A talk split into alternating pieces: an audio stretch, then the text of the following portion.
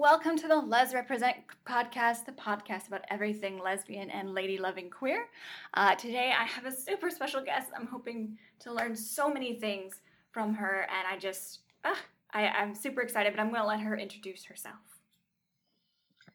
Hi there, I'm um, Kathleen Knowles. Um, that's my regular name. I can go by Kathy, Kathleen. Um, I am 64 years old. I live in San Francisco, California. Uh, I recently retired. I used to work for the University of California at San Francisco. Um, I am also a writer of lesbian fiction, uh, some contemporary, some historical uh, romance type uh, fiction, and that's what I'm uh, focusing on for the most part right right now. That I don't have to have a regular nine to five job anymore. And I'm very happy to to be talking today with um, Erica and letting her know a little bit about my background, what I write, um, about basically anything that that uh, comes up.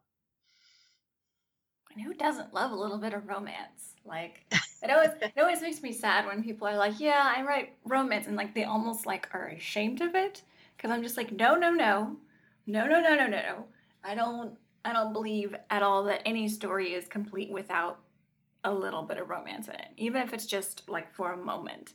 I feel like it's just a daily part of our lives, and it, it shouldn't be shouldn't be shamed. It shouldn't it shouldn't be like, oh, you write you write this, and it's just like, well, yeah, you can shove it, Brad. I don't care. I like it.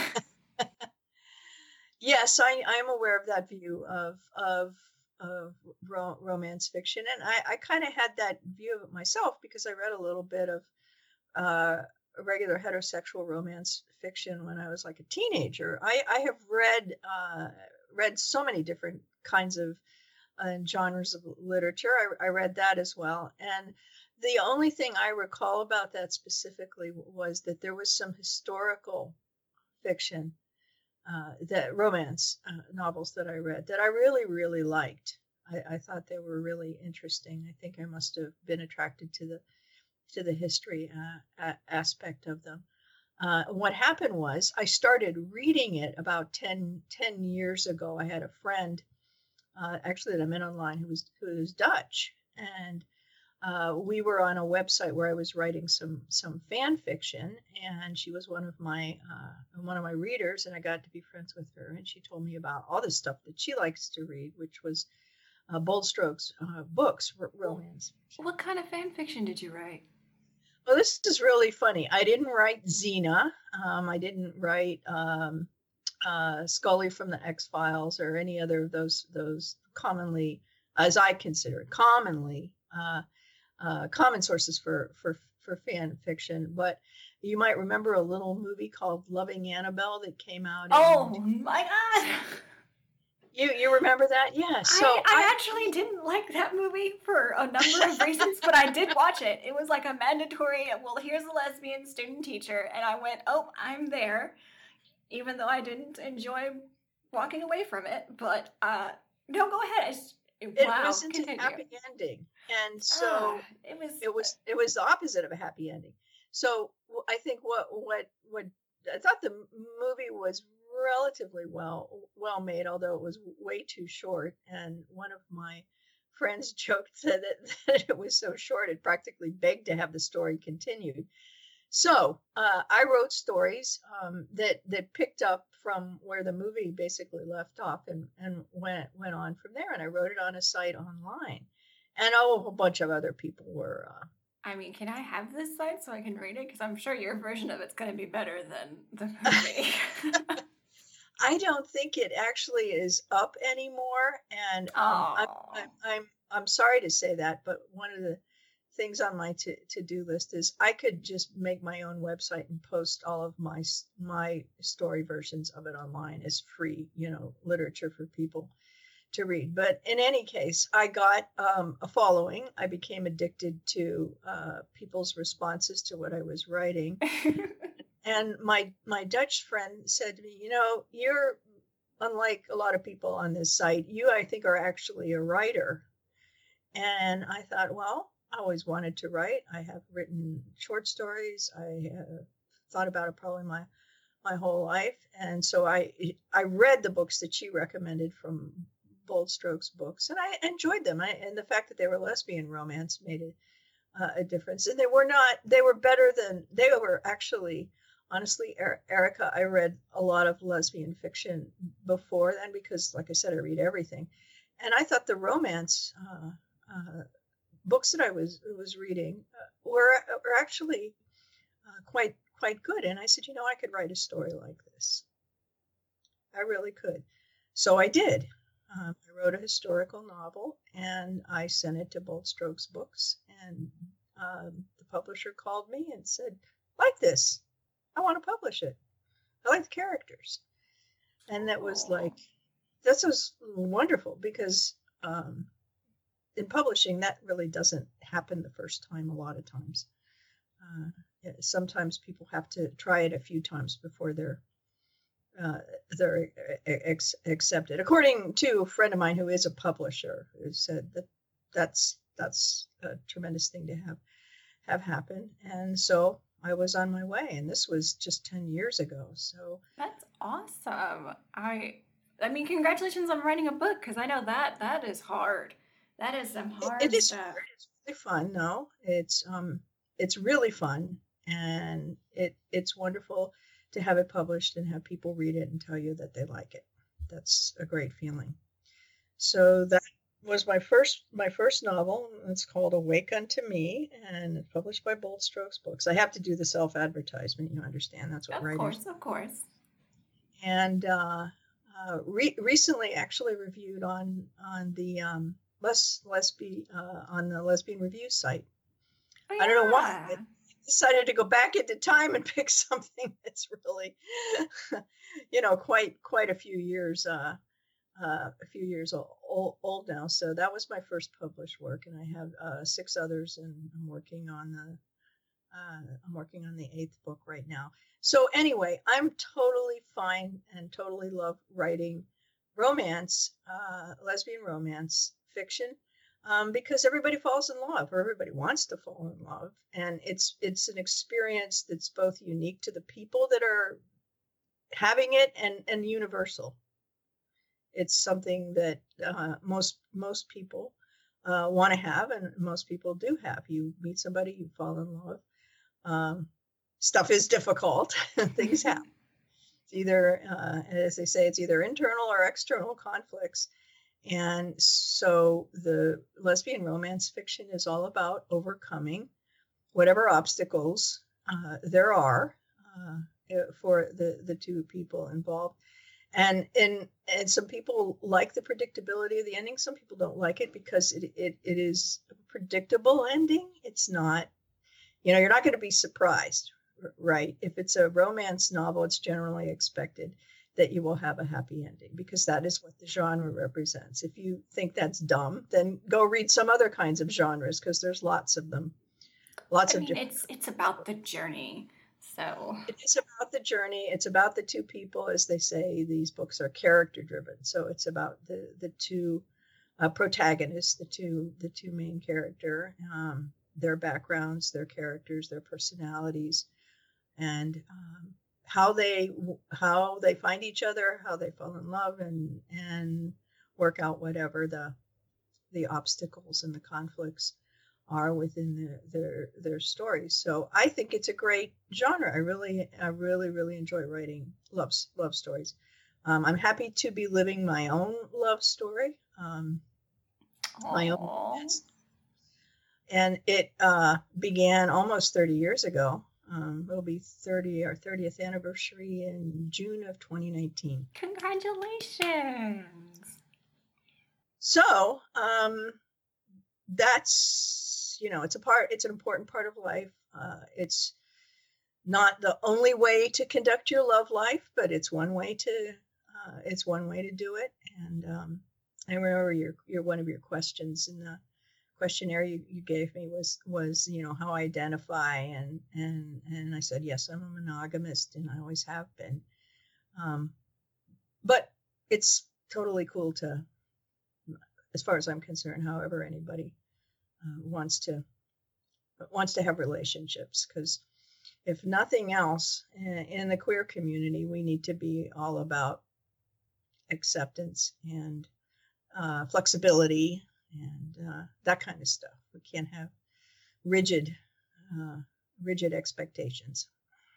And I like that. I like hearing that from, I mean, all sorts of people, but especially older people, because I, I, I can't say this for everyone, but I've I've seen some resistance out there, and a lot. You know what? I've seen a lot of resistance from people like in the heterosex- heterosexual community for change.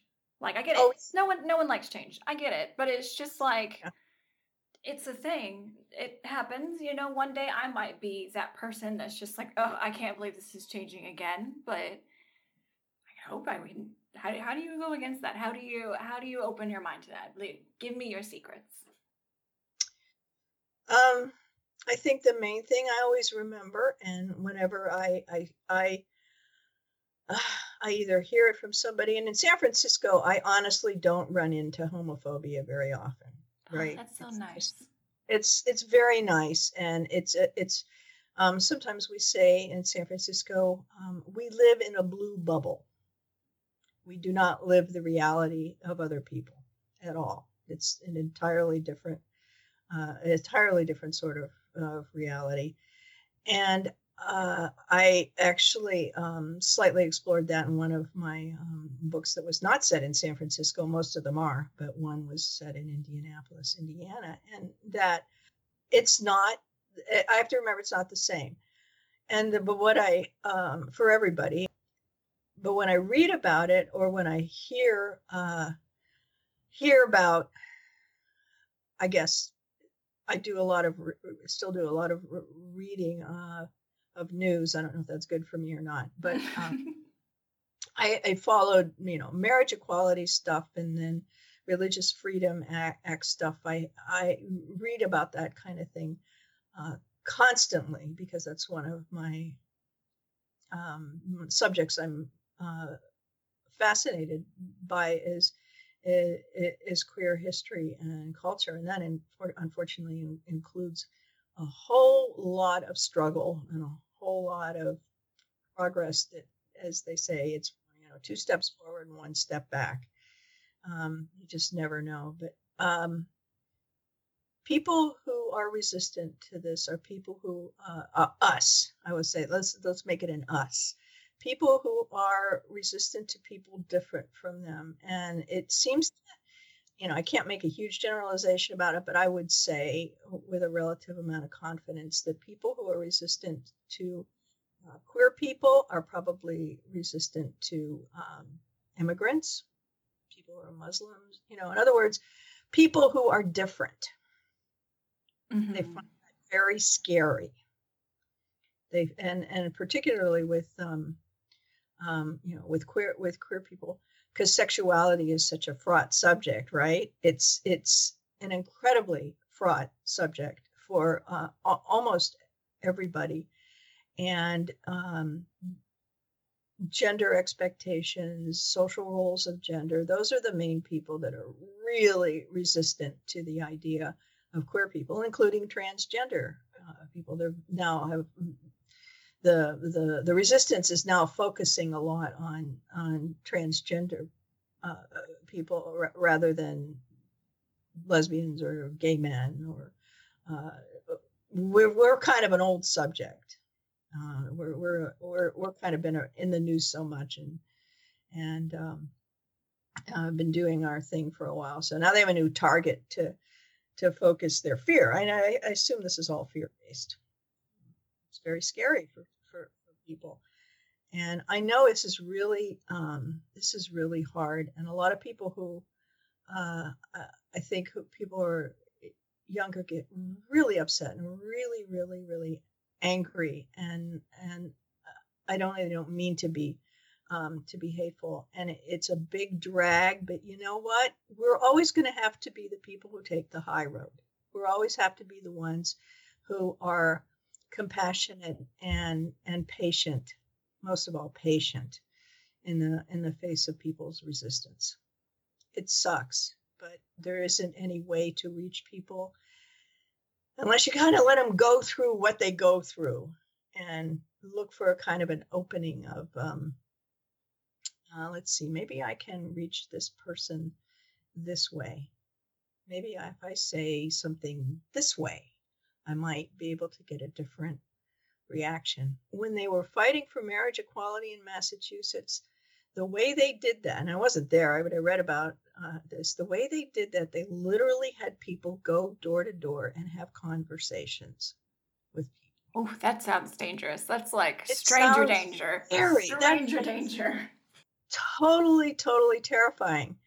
Right? But that's what they did. They literally had people go and talk face to face. You know, it's really it's it's not easy to resist, you know, an actual living, breathing human being who's sitting in in front of you. It Actually, it was usually two, two of them right it's always easier for for folks that that have these prejudices to you know put us all off in a corner someplace we're not even really real we're more like concepts than human beings but once they're confronted with actual human beings in front of them talking with them they made a lot of progress that way that's I, how they i mean those people are the bravest people i've ever met because wow i can hardly regardless of the fact that I interview a lot of people that I've never met before, I cannot stand in front of a crowd. I can hardly stand up in front of more than five people at a time and talk about something. And I just, wow, to go into a complete stranger's, like, hopefully they didn't go into their house. That sounds super dangerous. No, but did. like, it literally did. Wow. That's how, that's how, as they say, that's how minds and and hearts are changed. And of course, some people didn't want to po- talk to them. Of course, they'd get doors slammed in their faces or they didn't actually succeed in changing someone's um, mindset. But that's how people um, go out and canvass to get people to vote. That's how people. Uh, that, that's how people in Massachusetts uh, worked on their, their marriage equality, uh, uh their marriage equality law by changing people's mind. And some people are going to be beyond um, you know beyond persuasion that's that's the that's a fact but uh, they um they they credit that they also talk to uh, um, members of their legislature they would go in and li- literally talk to to to because that's you know that's, like something we need to thing. we're not real if somebody who only sees uh, uh, something on TV, you know, sees um, the the footage of a um, of a, a, pride rally or something like that, they would have all kinds of of, of opinions uh, about it. And if they live in a, in places where they, they they think there are no gay people, of course, it's this evil vicious circle. If nobody comes out, everybody around thinks, well, there's no there's no queer people here. We don't have to worry about that and they say stuff and they do stuff that make all the queer people that are there really scared and reluctant to come out. So it's like a vicious circle, and you have to break that one way or another. So anyway, that's my diatribe on on on that part. But um, but wow, I I could not imagine the people who did that. And it's you and you were saying something about they see something on TV and it's so easy for them to like make us not real people for us to be right. this this catalyst for a concept that they're going to twist however they want to right. feel comfortable with what's going on. Um, so speaking of that, a lot of people, the first time they actually do see queer people is on TV. The first time I saw a queer person was on TV. The first time I grasped the concept of gay being anything other than an insult was on TV. So when was the first time that you grasped that concept? Because I know that well, uh, LGBT people in TV has not been a very good story for a long time. In fact, we've been a lot. We've, we've been villains for more than we've been on TV as good yes. guys. Uh, yeah, I um, in of history, but I know. I, I yeah, TV TV is definitely uh, definitely a, a, a, mixed bag when it comes to being a source of of information for. Uh, uh, for for the pop let's say the population in in in general um, i you know i was thinking about uh, about this because i was a- answering another answering a question on something i'm doing on uh, twitter r- right now and the question was when was the first time you ever read anything um, about um, a queer person what was the first queer literature you ever read and I had to think long and hard about that. And I have to think that the first time I ever got the concept that there were people um, that were this way were um, was was through some kind of book, but it's that's a, so long ago uh, that I I couldn't even begin to tell you um, how old I was or what book it was. Uh, I was probably pretty young because I was uh, reading a lot of different things and so I think that's where I got the first um, con- concept um, of it. Um, I think my mother said something to to me, and I don't know what context it was or why she would have even said it. And it was not a positive uh, thing. It was more like something you have to to watch watch out for. But I definitely started to become aware that I was probably different when I, I was in high school and I definitely understood um, that I was different and that there were other people like me by the time I was in in college. And I did probably meet my first lesbian when I was in when I was a college uh, a college student.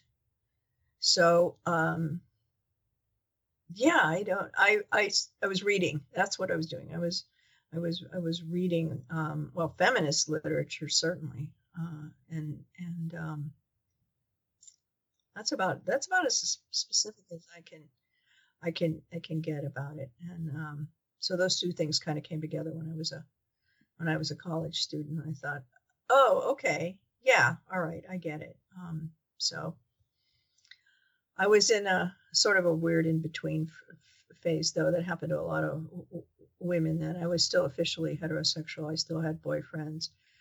Um, but I knew that I knew that this wasn't quite the right thing uh, for for me. So so you know I went to uh, a college in northern Ohio. It was very small.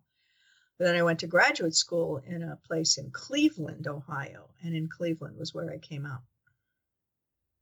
1976. So how was that received? Do you do you remember? And I, I mean, I, I fine if you don't, because let's be real, I can't remember what I did last week, let alone what happened X amount of years ago. Like I had a person on here who was like, "Yeah, that was why I had that crush on that girl in kindergarten." I'm like, I can't even right. remember that far back. I uh, um, it was great actually. It was it, it, it was really fun. Um, it was uh, it's kind of really? scary.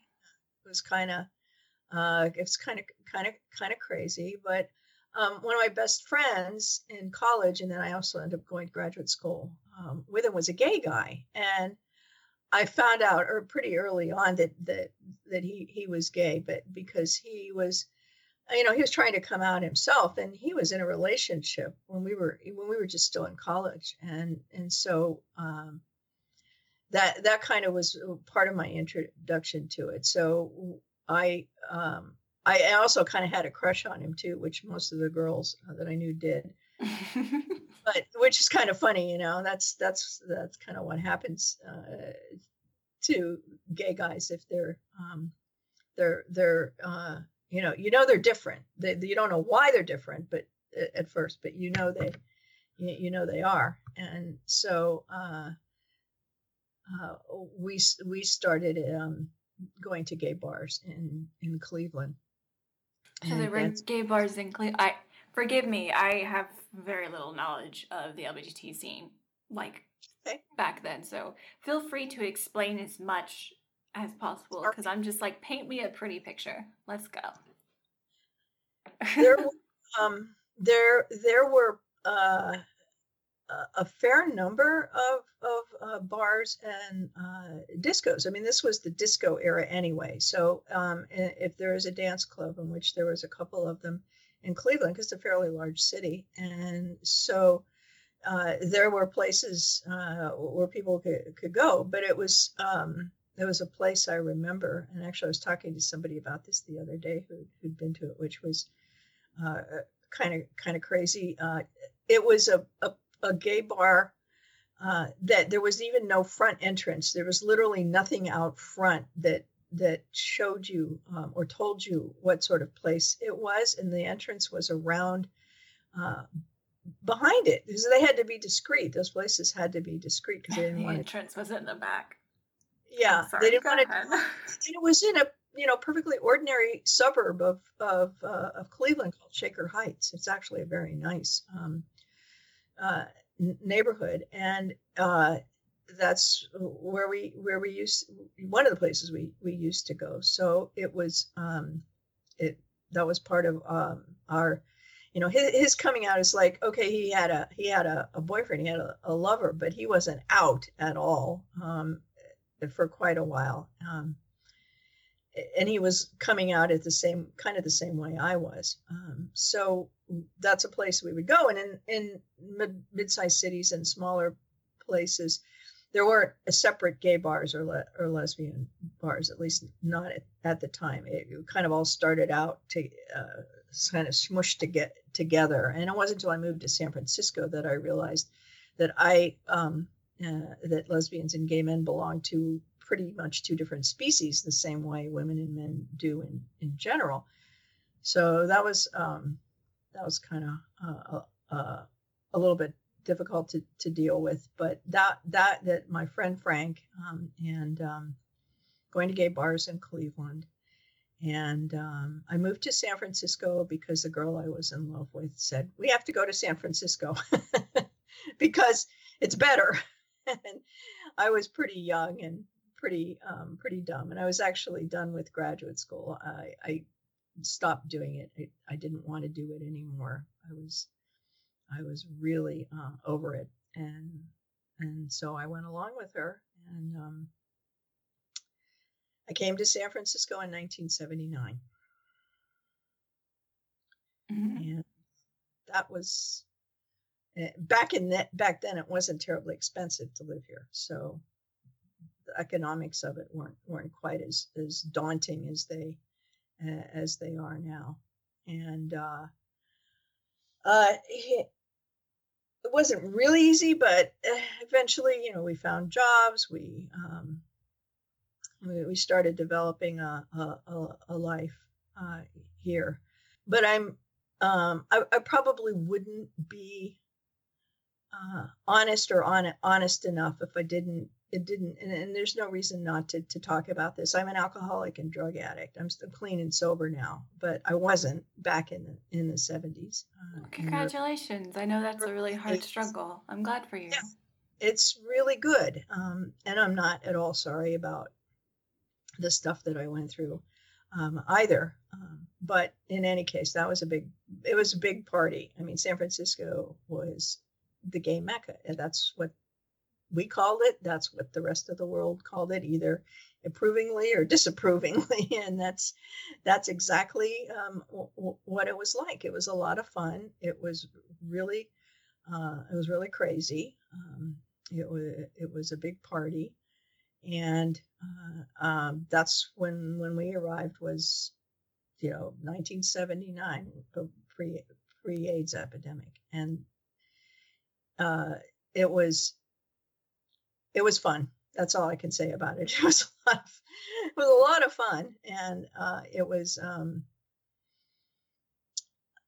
it stopped being fun. Well, being an alcoholic and drug addict, it started to stop being being fun. So I I got sober the first time in 1985. Um, I broke up with that girl, uh, although it had spent six and a half um, years uh, to, together. We had to we definitely had to break up, and um, I got clean and sober, and uh, as they say, I got sort of woke uh, woke up uh, and noticed there there there were other other things to to being a, a gay person uh, to do rather than go to bars and and and drink and do drugs all, all the time and so I started doing that in the early 80s. Um, I, I became a, a, a, community volunteer. I actually worked uh, for many years on the parade, the San Francisco has been had many many different names. Now it's called the you know Pride Parade, just like everywhere else. But it used to be called the San Francisco Lesbian and Gay Freedom Day Parade and Celebration. Oh, It that's awesome. It's literally its entire its entire name. but glad they shortened that one up, but um, it it uh, I started. I, I actually started volunteering for it before I I got sober, but I continued uh, after after I got uh, after I got sober, and uh, that was where I met my spouse in 1989. Was at the parade. She was another volunteer. Oh. Oh. So we have our anniversary of our meeting every year on on the parade day in in June. So That's beautiful. That's beautiful. But c- continue because it's it. I haven't spoken to somebody who coordinates the parades, and I imagine back then there was it was probably pretty difficult. Do you still coordinate today, or have you passed that? I do, I do not. Um, I did it for a good ten years.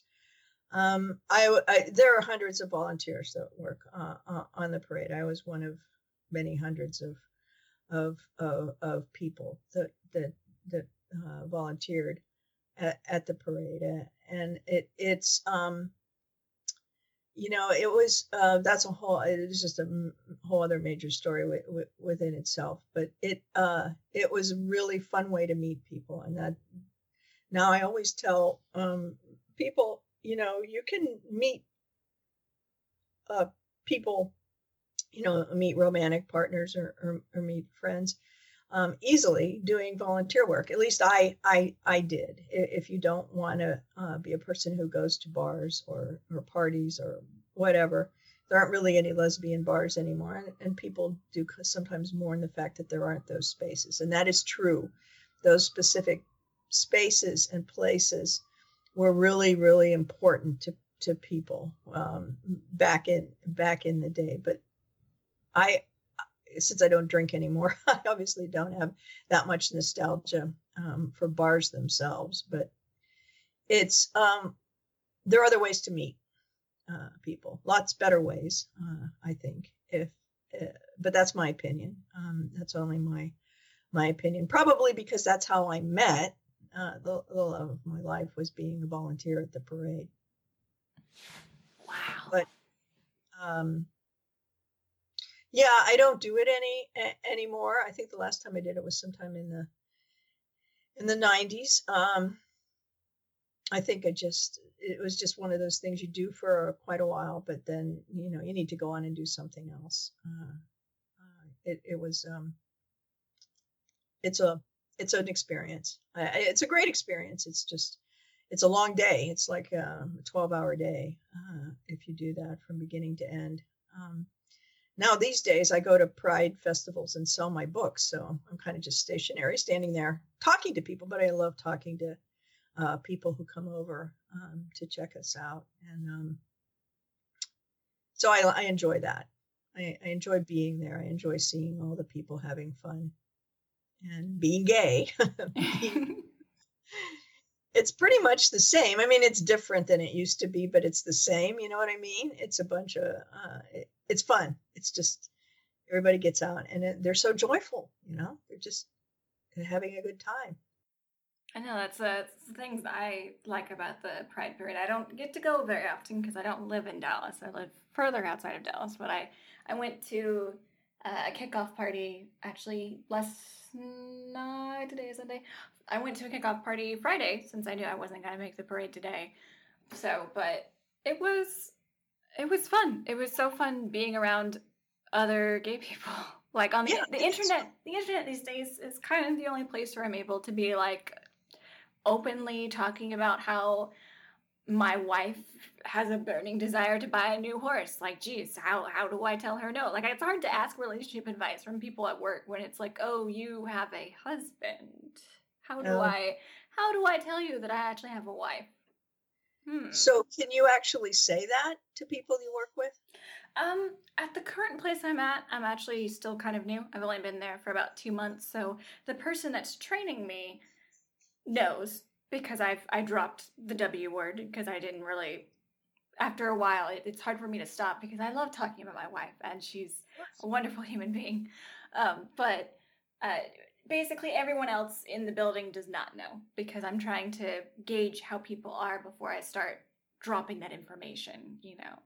Oh, I completely understand that. I, I you know, the people's reactions will probably be all over the place. I Um, just, I mean, it's not something I want to push into people's face, but I also want to get it done all at once. So I can see why people are like, Maybe you wow, should send out a group email. Like, hey, everybody, just letting you know I'm gay. Yeah, And they'll yeah. be Just like, get out this, get this out of the way. Yeah, I'm, the I don't want to.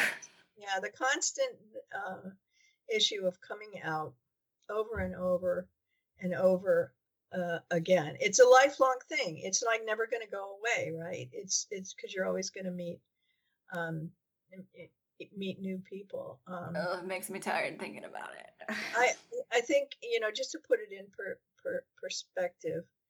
Um, generally speaking, um, people at work, if you have any kind of, of normal workplace, people talk about their romantic lives to the extent they say I have a girlfriend, a boyfriend, a fiance, all the time.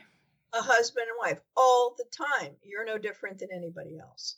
That's all I want to do. That's all I want to do. All I want to do is tell people I got into a fight with my wife last night because she wants to bring the horses inside the house, and that's just not feasible for us. Right. And it's I mean, just, it's a funny story. It's a, it's it's a funny story, and it's a perfectly normal pe- uh, thing to to to mention to people. But I totally understand why you have to be um, discreet and cautious um, ab- uh, uh, about that um, because you don't know what the reaction is going to be. I could be fairly confident about walking into any workplace in San Francisco and um, saying something like like that, eh, and nobody would blink. Oh, that sounds so lovely, but I can't afford to live there.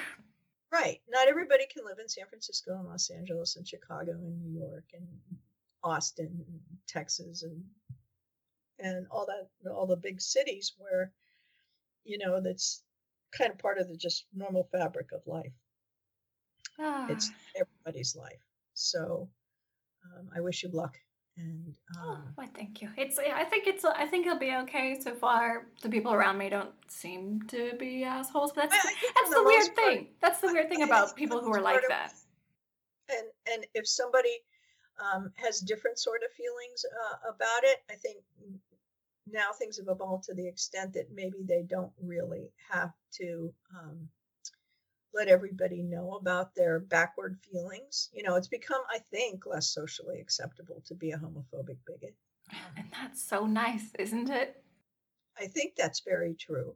But there still probably will be be one or two people there, who knows how many, that that may not react. But if they have any sense, they'll keep their feelings to themselves. And you don't have to be friends with them. They don't have to talk to you or uh, you know, be buddies with you if they don't want to. Uh, vice versa. Nobody has to, you know, feel like they're having things uh, shoved in their face. It's like I hate that phrase.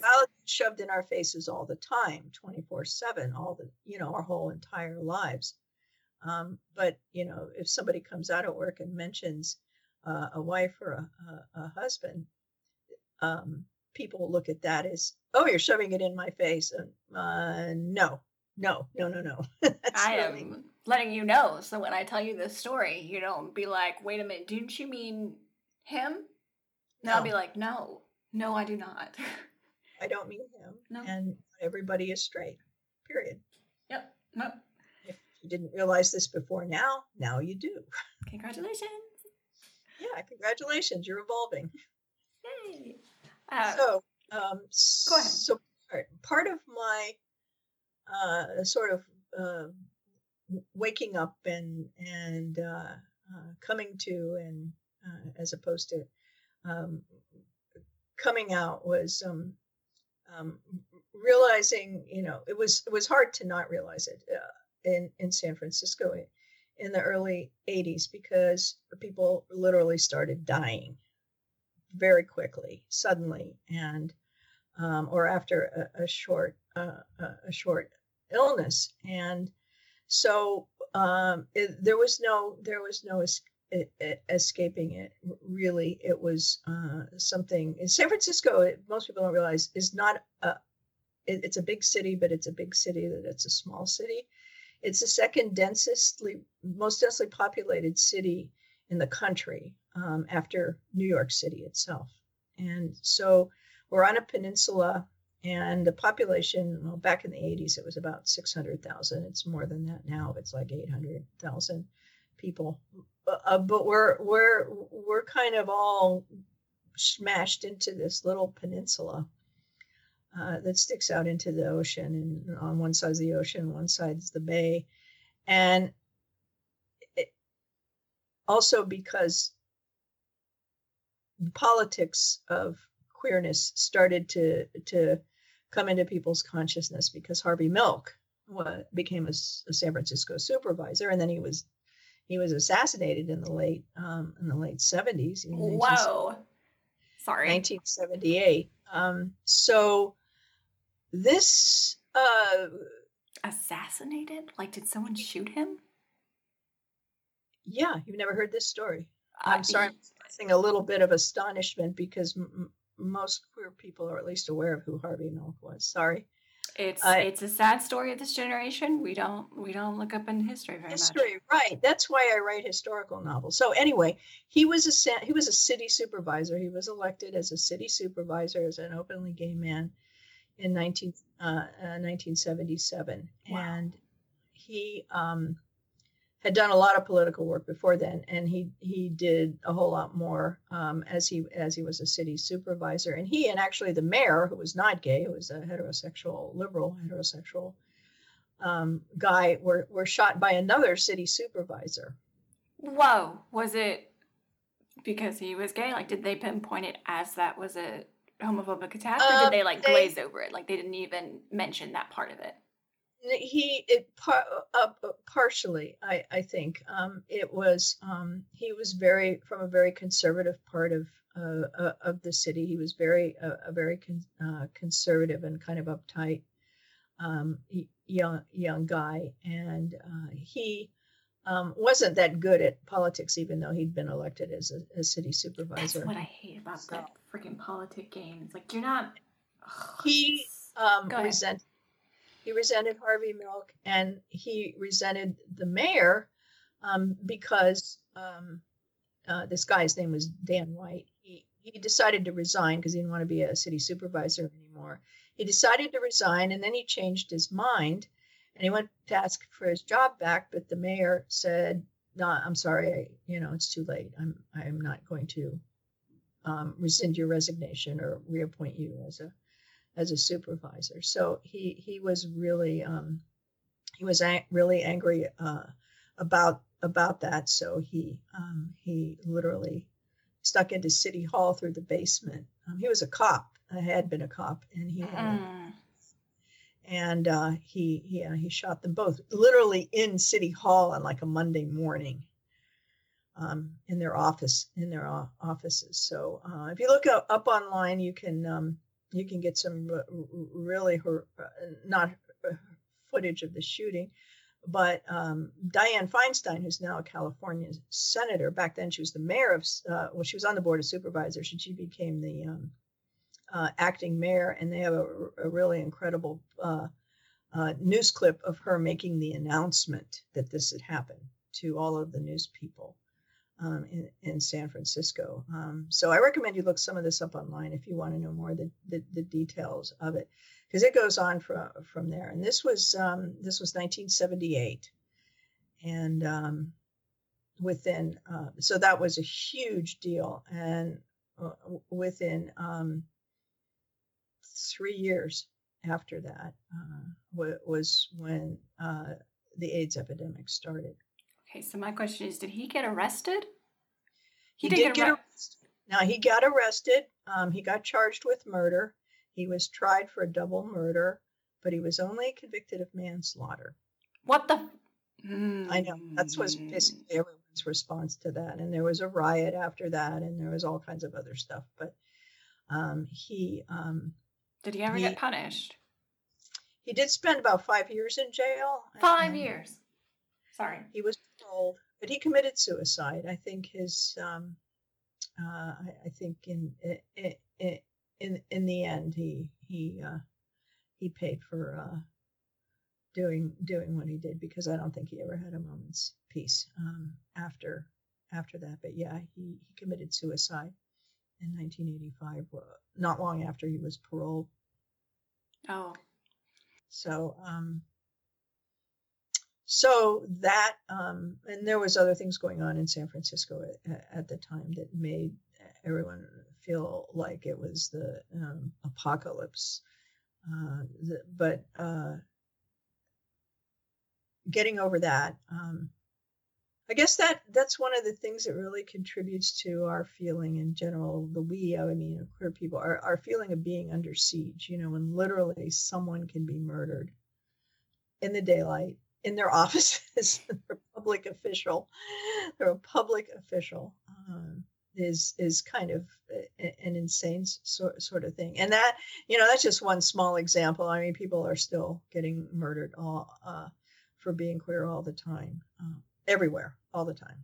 And it is, uh, yeah, that's what I have to say about that. But um, I think. Just so mad. I I know it's yes you. Like this happened. Right this happened a long time before, not a long time, but years before I was born, and I'm I'm still mad about it. Wow. I, I um, uh, you and a lot of um, a, a, a, lot of other uh, a lot of other people here and in good company. But the thing about it, AIDS, it was a it was like it was I guess I, I imagine it like what people felt like being uh, in a uh, in, in, a war, like in the Vietnam War, when uh, young men would get drafted, and I'm definitely old enough to remember all that too. Get drafted and sent off to a place that they may very well not come back uh, from, and many, many thousands d- did not. So you have this threat of death hanging over everybody. And of course, I wasn't worried about catching it. I wasn't going to. Um, there was uh, very little li- likelihood of that. But a um, a common practice for everybody in San Francisco in the in the 1980s was to open up the local gay newspaper. It was published every week. It was called the Bay Area Reporter. I think it's still being published, and every it came out every every week on Thursday. And um, we would get that newspaper and open it up to the back. Sometime in the early 80s, they started publishing obituaries. We'd literally look in the paper to see who had died oh. that week.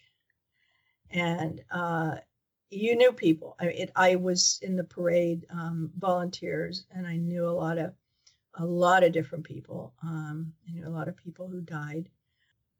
Sometimes um, we would walk through the Castro district uh, down the street, and you could tell of the people who were walking around on the street. You could tell who was sick.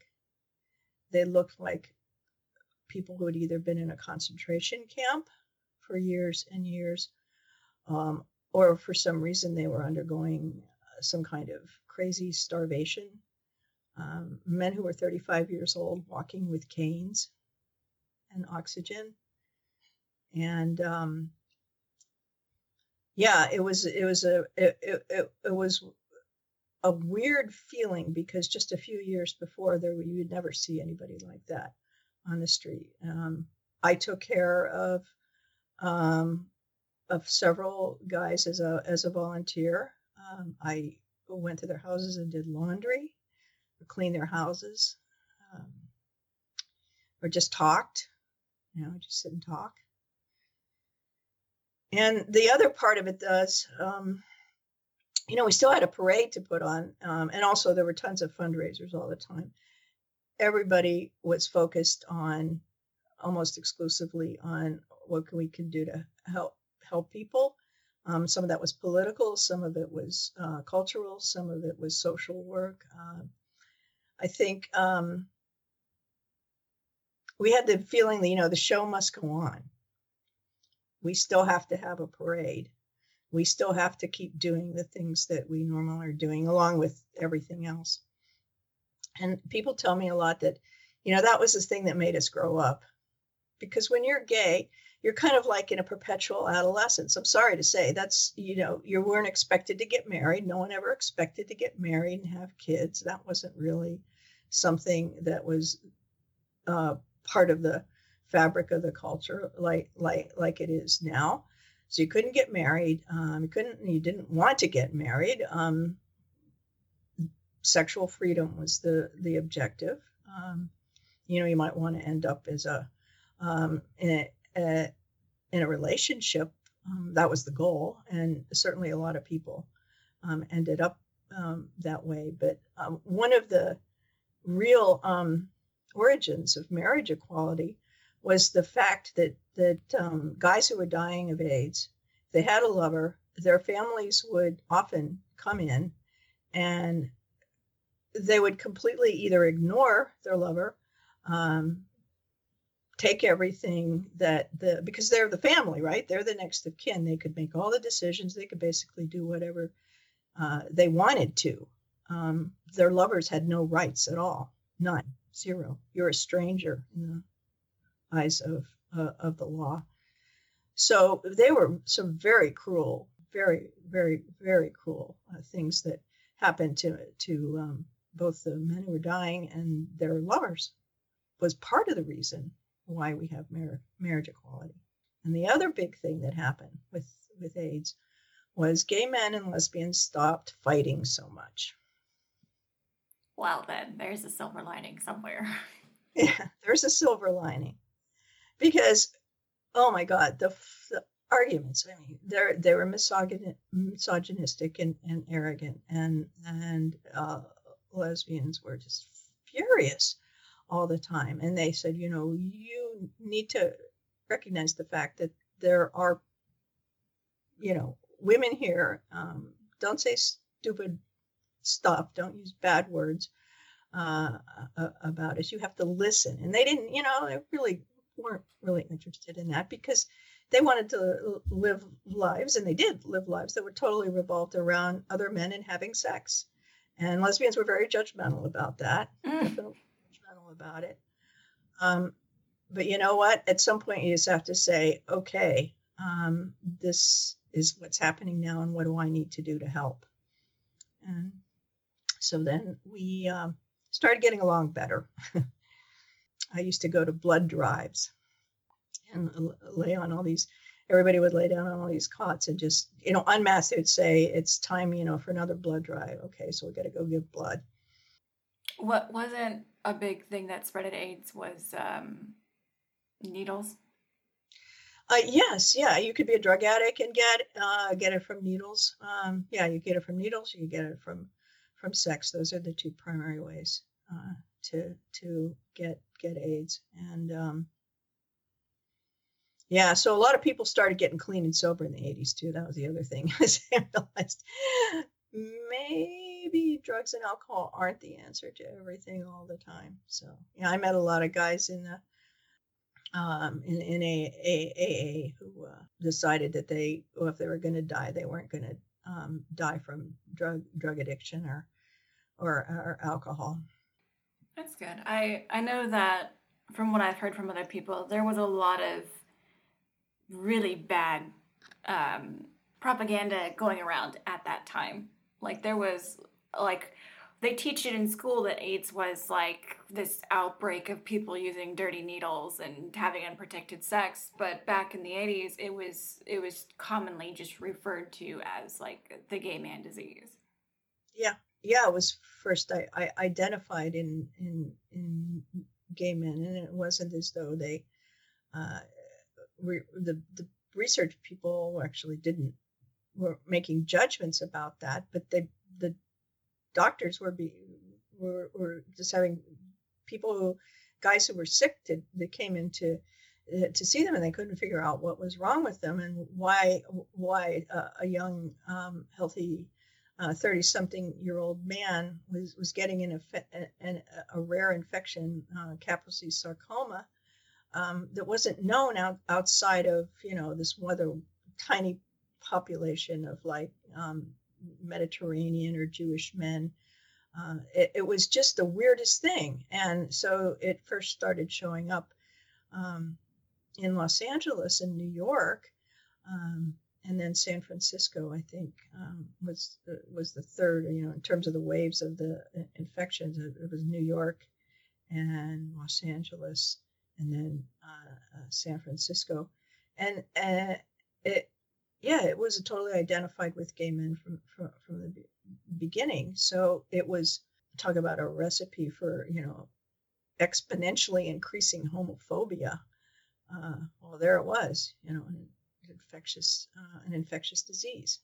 Uh, what more reason do you need, or extra reason you need to to um, hate a group of people than than uh, for for something like that? Not only infectious but fatal. It was uh, there was no cure for it. They didn't know how it was how it was spread for quite a long uh, time, quite a few few years before they finally figured it out. But uh, yeah, the news reports back then, and the, um, the way people the way people talked about it, it was really really hard. It's like as uh, you know, as, as a, a, lesbian, we sort of just got the overflow. I mean, nobody ever cared about lesbians anyway, because after all, we're we're women, so we're. Oh, that hurt. uh, you know, not nearly as uh, uh, not nearly as um, important, but um, you know, it was really it was a dark thing to live through. But at the same time, it, you know, when you're in the middle of it, it just becomes your normal life. This is just what you did. You know, I didn't think it was um, strange strange at all that I spent several hours a week with this guy who lived down the the, the street from from me.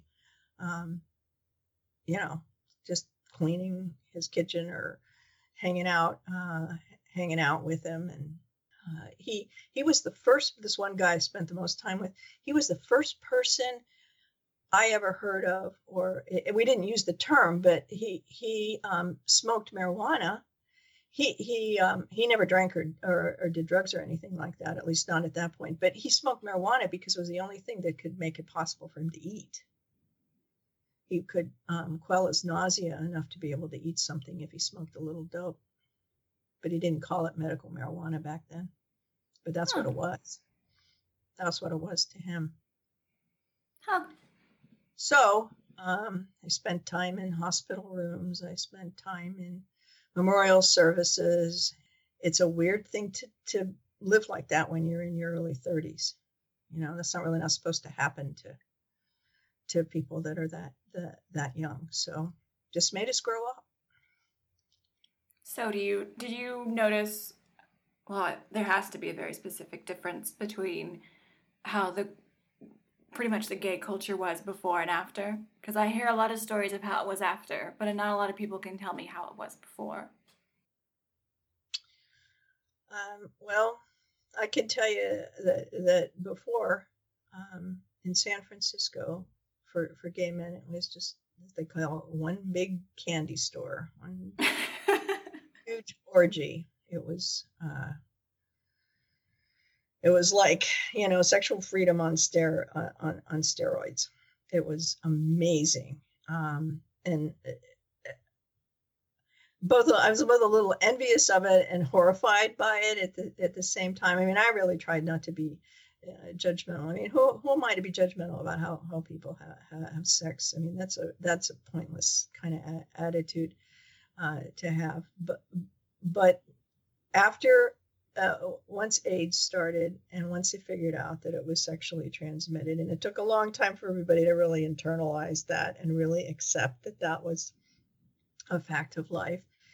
Uh, and start practicing, uh, or uh, they started doing uh, sex differently. That's for sure. That's for sure. There was safe sex, which is a whole other subject within itself. But uh, you know, you actually needed to have relationships with people, and either have uh, because the only people that were going to take care of you, most people were alienated from their families, so the only people that were going to take care of them are their friends and and uh, and uh, and or their uh, their their lovers, and so I think everybody became a lot more compassionate after um, after that because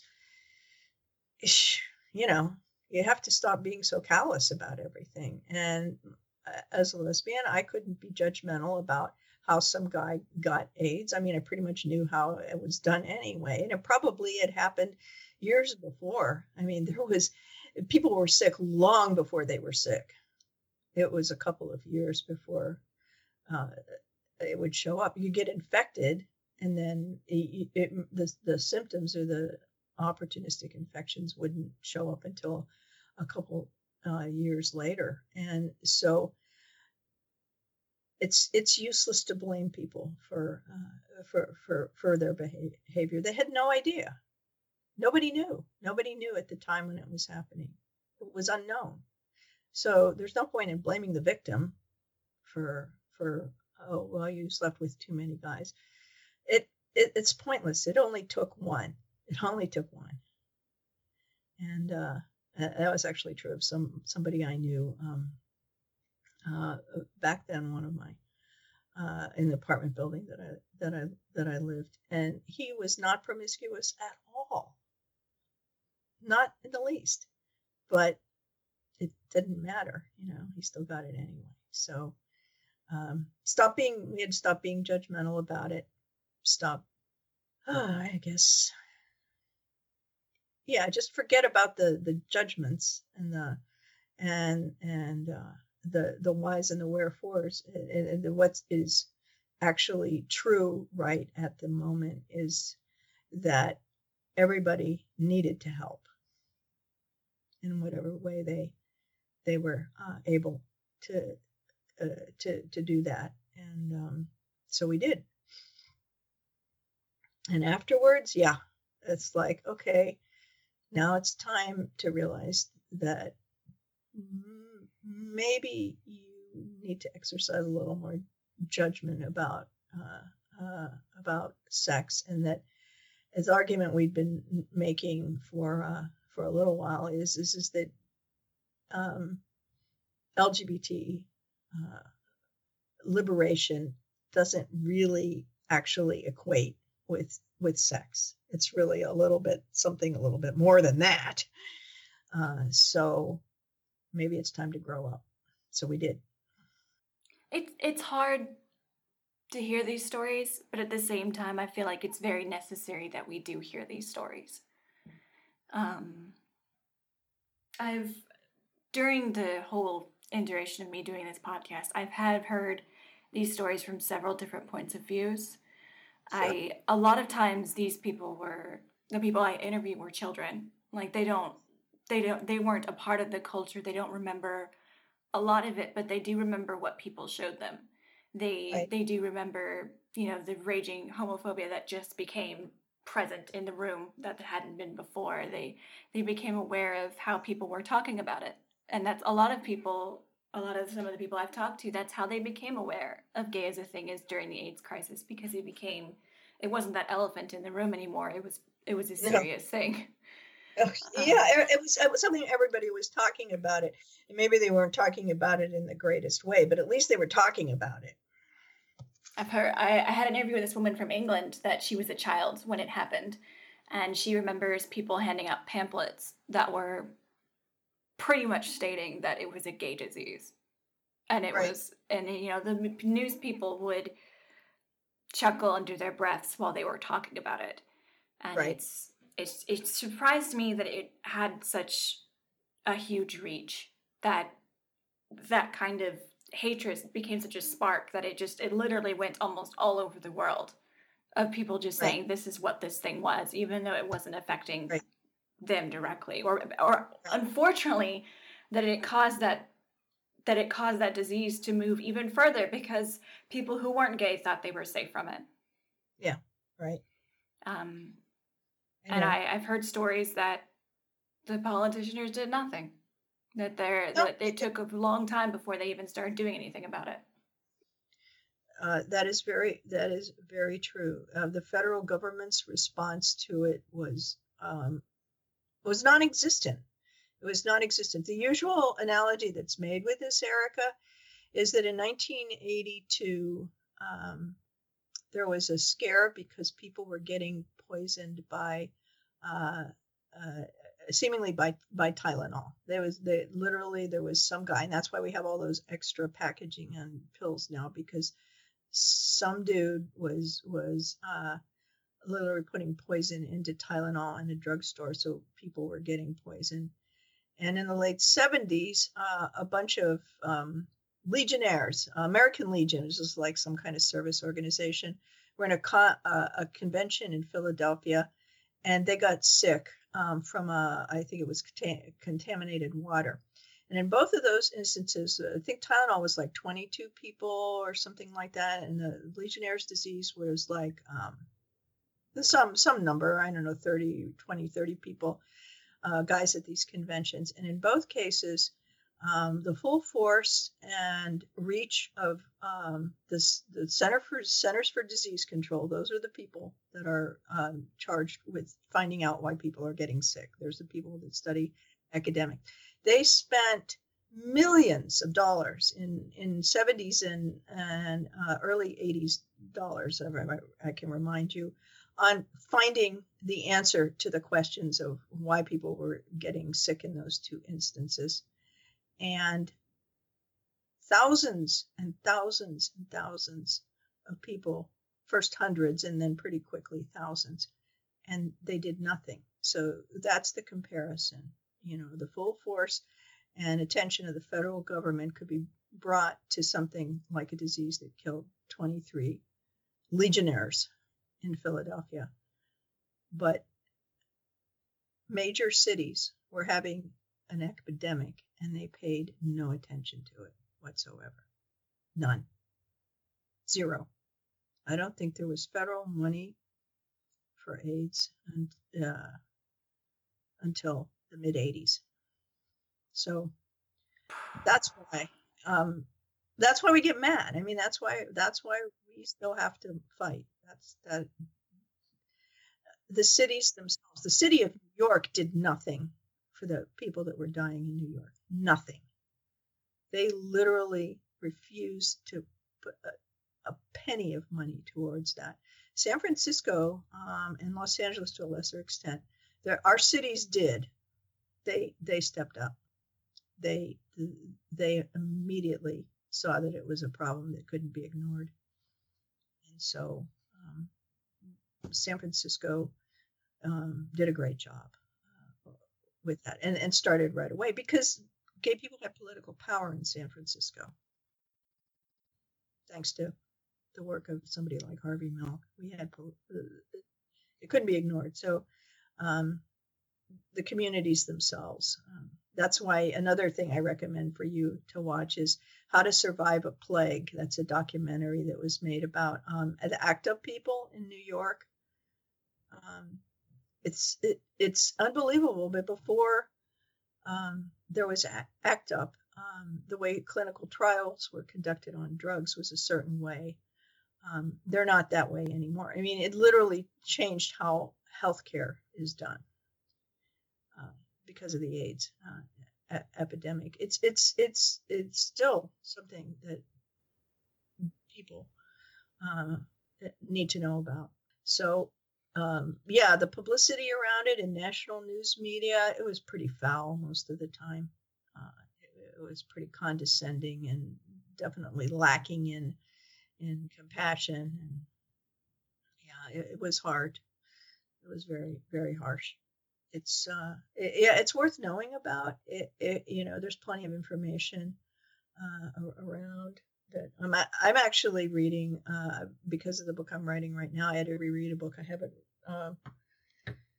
I hadn't read in many years, but um, a newspaper guy here in San Francisco was also gay. Wrote a, a huge book um, about the first five years of the AIDS epidemic. Um, his name is Randy Shilts, S H I L T S. Of course, he's dead now. He died in like '93 from AIDS, and the name of the book is The Band Played On. And, I uh, need to put a link of that somewhere. You said that lesbians and gay people fought a lot before this, and yeah. let's be yeah. real, they we still fight today. But still, yeah, we fought a lot, and that we came together. And um, would you say? Uh, I don't know how to phrase this question. I don't want to say whether a unanimous decision because I'm pretty sure there were probably some pretty women who did pretty nasty women who didn't want to help. Um, yes. But was there were you there when they started to organize around that to help each other? Today, as you can probably tell, we're we are still pretty divided. We're divided into these tiny sections, even though we shouldn't be. Because now, even more than ever, it's extremely important that we band together to show our numbers because that's how we're going to make a difference. It's how we're going to make people notice us as people, is showing our numbers. Um, but where, we, what would you say? Well, I guess what you could you tell me about the women who band together to help them? Um, well, I think uh, I I would I would put it this way. Um, lesbians don't get along that well either, as you're probably aware. and there there were for, a, a, lot a lot of lesbians for whatever um, reasons they they had. Uh, I'm not going to make any judgments about those reasons. Um, there were lesbian separatists uh, uh, I, I, don't hear the term much anymore, um, but back in the 70s and, and, and, 80s, there were a lot of lesbians who just didn't even want to be around men. I mean, they didn't even want to have them as friends. They didn't want to have them. They even did most extreme uh, cases. They didn't even want to. It is separate. Separate. The, the word says it all. Have you ever heard the term lesbian separatist? I, you know, I have had heard that word i've seen that word passed around and that's mainly with people they're mainly with the women who don't uh, like transgender people. Oh yeah there that's that that yeah that they feel be, they feel like they're from the same branch. Yeah it, it probably uh something something very uh, very uh very very similar but um and so um i think there were um, women. I, I know I must have talked to them. There weren't many, fortunately, but I I, I heard it, and I, I I heard people say things like basically on the order of, well, they brought it on themselves. Uh, so um, therefore, the reasoning would follow that there isn't anything I need to do or anything I need to say. You know, it's obvious that that was going to happen anyway, and you know and basically their, their attitudes were to be exactly the same as uh, some right-wing religious homophobic bigot basically as far as, far as i can tell few and far between. I, I think uh, for most part I, I was never a lesbian separatist. I just never was. Um, i spent four, 40 years being friends with gay men of all kinds and maybe i'm not crazy about sometimes their attitudes, but for the most part, um, I I've never regretted that for the moment. And the people that I knew in San Francisco, and obviously in the organizations I was part of, and um, uh, the uh, the circles I I, I, w- I was in, would not have that attitude because you know you were just you lived with the, these people um, all the time uh, with these guys all the time and, and, worked on parade or worked on some something else or uh, whatever uh, we, we, were just we were we were there. We were all in, in it uh, uh, to, together. There just is how could anybody with human emotion you know just eh, dismiss people's suffering i mean there's just i couldn't do that and um, all the people that I knew didn't feel uh, didn't feel that way, and so um, I think I probably just wouldn't want to talk to or be around anybody who had an attitude of they brought it on themselves. So I know it was there, but fortunately, not many. I'm so glad to hear that. I am so glad to hear that. Um, maybe we should lighten the mood a little bit. And I I do like I do like a little ups and downs in the conversation, but I also really appreciate to hear good things about people as long as as well as those things. Because that's that's the fun part of life is that there's ups and downs in life, but there's usually always a bright side and there's usually always, you know, the conquering note to every story. So um so that um how about something something interesting? I do want to talk about you and your wife, because I love here. You are you are married or are you just partners?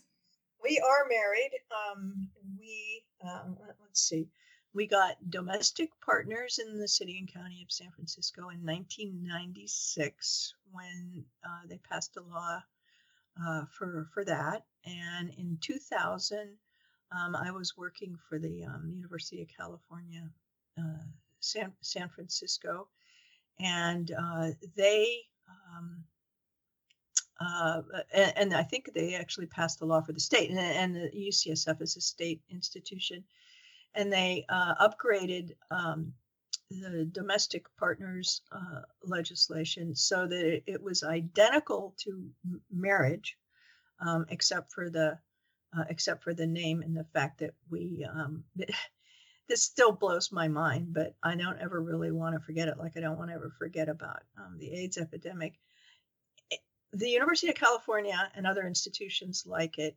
could uh, put our, all of our, our partners on, our domestic partners, on our health insurance. And they made sure that was all, they, they did that for, for everybody. There was no discrimination by my employer on that.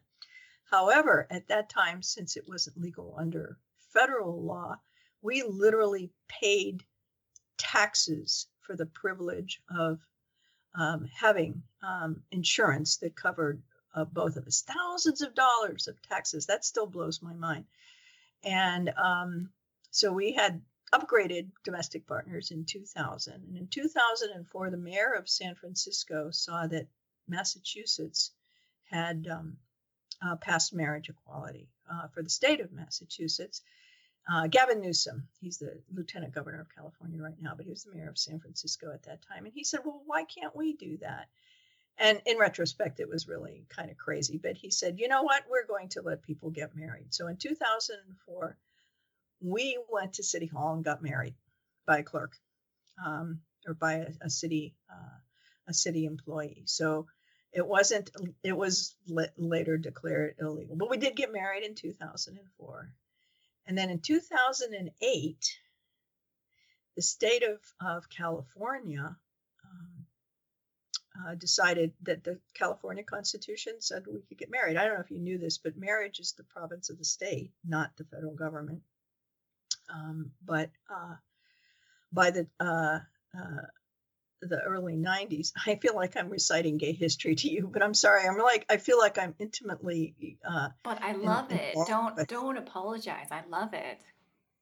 And so 2008 we had a, a, state court case and we won the uh, we won the court case um, and it made marriage legal in california just like marriage equality was legal in Mass- massachusetts civil marriage uh, that's the that's the whole thing about it that's that's still kind of maddening about the pushback against marriage equality, which is based in religion. But that's a whole, again is a whole other conversation.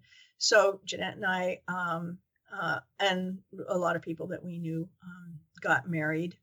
Um, we got married in July of, of 2008. So there was a window of opportunity. The court case was passed in uh, May of 2008, and um, we got married in July, and people got a lot of people got married. Actually, eighteen thousand couples in California got married uh, wow. uh, between July and November uh, of two thousand and eight. And um, the evil people had put. Uh, California has initiatives. California has a democracy that where where we vote on subjects that I believe are really best left to you know our state representatives. But nonetheless, we have initiatives, and that's what Proposition Eight was. It was initiative that uh, negated the, um, uh, the the court case and uh, said that no marriage equality is not legal in California, and you have to stop doing it. So literally, we got married in between the time in a few months between uh, in that interval where it was legal, and so that's how how we uh, ended up being married. And um, it was uh, it was a really wonderful um, experience, and we had um, relatives that flew out from a lot of different places around the country to come to the wedding, and it was in this place up north in Sonoma uh, County on the Pacific Ocean. So we got married on a cliff over the Pacific Ocean. oh, that's cute.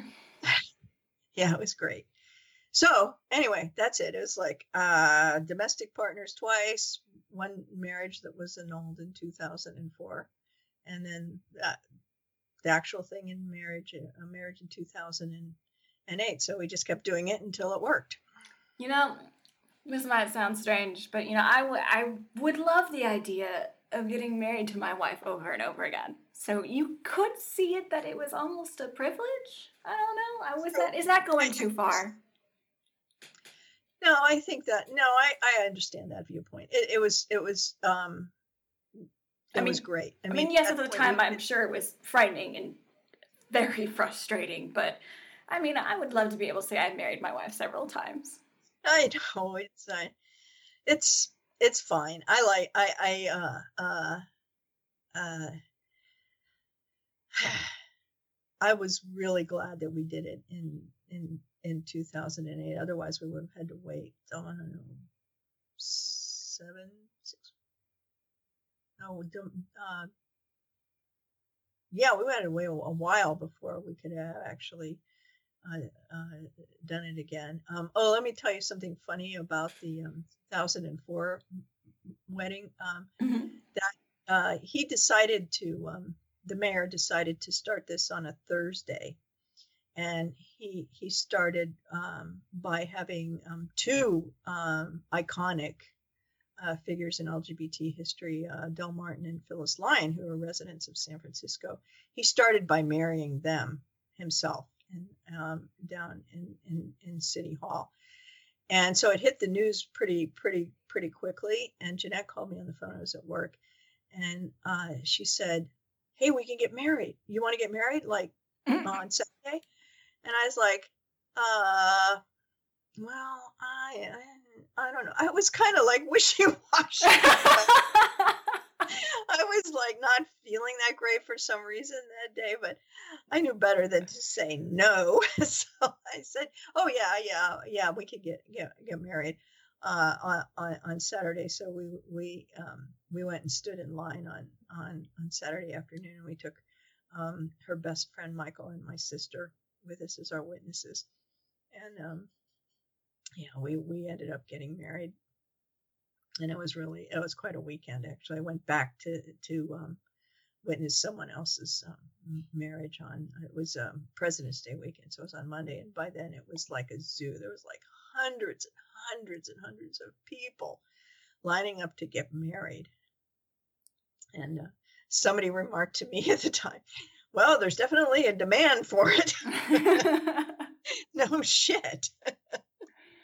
That's so crazy. Um, but yeah, she didn't care for my first reaction to when she said, "You want to get married on Saturday?" Like, how long have you been together? At that by that, we'd been together 15 years. well, you can so, always tell her, you know, you loved her enough that you married her several times. Several so. times. Yeah uh, I always say we're just gonna keep on doing it until it fucking sticks, you know.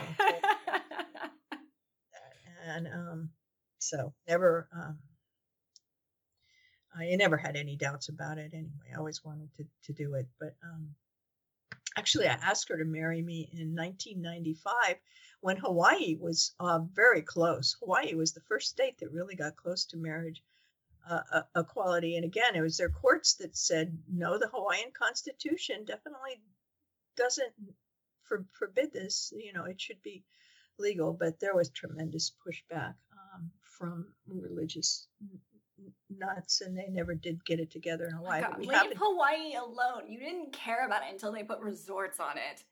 I know they did. It's just some weird uh, rock in the middle of the Pacific Ocean in the middle of nowhere. But uh, I mean, now they have. I did rocks. ask her. She said uh, I asked her on vacation when we were in Hawaii in 1995, and she said yes. I said Aww. when it's legal, that's where my mind kind of goes to the to the um, you know, the legal parts of it. If it was going to be marriage, I didn't want a commitment ceremony. I wanted marriage. Period. Um, and and so finally. Uh, and as she likes to say, I said yes. And I thought, oh, there's never going to be a chance of that. Who knew? she likes to say that. oh, you know, I said yes. What could what could possibilities of it really happening? I mean, you guys have been together for like like 10 years at that point. So I mean, it, there shouldn't have been like a question of commitment, surely. No, there was no question of, of commitment. There really was not. And that was true of a lot of people who got uh, m- married er, early on. It was like, yeah, well, we're already, yeah, there's no difference between. Um, but it is different. It really does feel different to get married. I really understood that on on the the day that we actually had. Um, I thought I had never heard more meaningful words than in by the power vested in me by the state of California. They pronounce you married. So, oh, you're gonna make that, me cry over here. Yeah. So anyway, I um I've gone on I think a little too long right right now. Um, but um, I hope that uh, I've given you some Oh, you you, know, you have background. given me plenty, but I would like to be able to give you something back. So if you could talk about your projects and where people can find you, that way we can put put that out there for them. I mean, I'd like to think I was giving back to people who are willing to share their stories with oh, me. Well, of course. Um, I can easily be found uh, on the website of Bold Strokes Books. Um, I'm also on Facebook, um, and my email um, uh, my emails in the uh, Bold Strokes books uh, um, w- website. Um, if people want to get books, uh, we like people to buy from the publisher because that's a better better deal for us. But you know, I can also be found on Amazon. Um, and uh, um, I love getting email from people um, if they want to read a book and and want to talk to me about it. Uh, I love that. I am actually writing a book right now. This is a uh, is quite a quite an experience because it's not a romance novel. Um, it is uh, it's the opposite of a romance novel. Um, it, the opposite of a romance novel. Yeah, it's the opposite of a romance novel. Uh, um, it it's a about someone who might bear a resemblance uh, to me and exactly the stuff I've been talking to you um, about uh, alcohol, drugs, and AIDS. Um, ah. It's, it's a period piece. I guess you could call it a period piece. It's not historical fiction because I lived through it, so it doesn't count as historical. I'm told by strict definition, historical fiction means you didn't live through the period that you're writing about. Ah. Uh, so you know it's kind of timely for me to talk more about um, the 80s and and uh, AIDS because that's the novel I'm writing right now. Oh, so it, I, it definitely helped you out there. It's a it's a recovery novel, so it may be um, pretty dark um, in a lot of places, but at the end, he, the person still gets gets recovery and gets gets clean and, and sober. So uh, I'm finding it a bit difficult, um, mostly because, um, you know, people who abuse drugs and alcohol, it gets kind of repetitive. it's actually a pretty dull life when you come right down to it. Um, it's it has moments of, of fun. It's kind of fun early on, and then it becomes not fun. And uh, it, it, it has to do with a painful death, of course, of um, my character's basically best friend. First, uh, for some difficulties and alienation um, due to the fact that he's a gay man and she's a lesbian. And when they move to San Francisco, things become completely different um, than the uh, uh, than the their lives had been previously, and different. It seems in a good way. Um, at least it seems to be um, fun. I'm I'm happy to say that the uh, the fellow I partially based this character on, as I said, the guy that I went to college with in gra- graduate school. Um, that guy never got um, HIV. He actually was really smart. He realized early on it had to have been a, uh, a sexually transmitted disease, and he changed um, what he was doing um, immediately. And he's fine. He's alive and well and lives with his husband and two kids in the suburbs of San Francisco. Aww. Um, That's so nice to hear. So he um, he never got sick. Um, however, um, I actually do have a number of friends who survived, and um, which is great. I mean, I'm really glad that they um, they they they made it they made it through. Um, but it's like in it, you know, it's it's like being an alcoholic or drug addict. You never really truly stop doing that. You know, they're HIV positive, so um, there's health issues to deal with. But um, yeah, they're okay. Um, but that's anyway. that's good to hear because for some reason, yeah. for a lot of people, they hear, "Oh, you have AIDS, you're going to die." Like some, I, it's a revelation to some people that you can actually live you, with you, this. Uh, now people do do do live because there's good drugs uh, for it, and um, it, uh, uh there even and even before that, by who, who knows why, but for some for for some reason, um, some people who were, were were sick actually did sur- survive it and it's pretty amazing um, that they did. Um, and uh, anyway, so um, the this the the book I'm writing right now is definitely um, there's uh, somebody asked me if uh, uh, if there was romance in it, and I said um, possibly suggestion at at the very um, at, at the very end of uh, that could be a feature of um, this young woman's life. But before then, really, it's bad sex, bad drunken sex. Um, you know. I mean, that is the way of life. As I said, you know, like romance is fantastic, but every story has like a tiny element of it, even if it's not what the story is about. And sometimes life, surprisingly, is not about sex. Hmm. No, it's not always. No. It's certainly um, comes in um, a lot of, uh, varieties and and and um, you know for uh, uh, someone whose life um, ends up revolving around getting hired or getting drunk, sex com- pretty much completely becomes beside the point. Hmm. That's an interesting perspective. Yeah, because yeah, your human relationships in, in general are not going to work really well if you if, your um, you know if your consciousness is altered all the time. So things are not going to work out really well. But uh, in any case, because it's a, uh, a so-called recovery story, that, that it's possible to improve that. Um, but not till not till much later. So that's why I say it's an anti-romance. There's no falling in love here. Um, there is um, no happily ever after. Um, there's a lot of angst. I would imagine it to be, but I also think that there's a place for those stories in this world because there are going to be a lot of people going through hard times that will pick it up and realize that there is, you know, life goes on. Yeah, and and and it, it it's possible yeah, it's po- it's possible to re- recover. It's possible to have a really good life.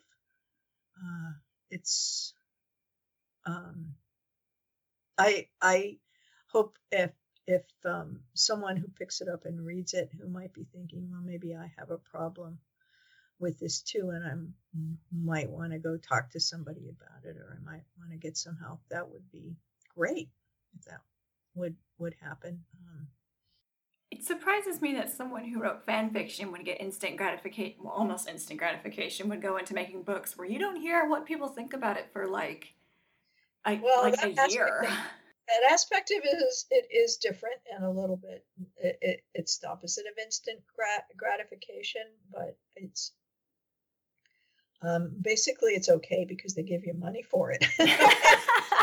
That's true. That's true. Oh, you're quite welcome. It was lovely talking with you. Thank you so much for coming, and I hope to hear from you soon. Thanks so much. Bye.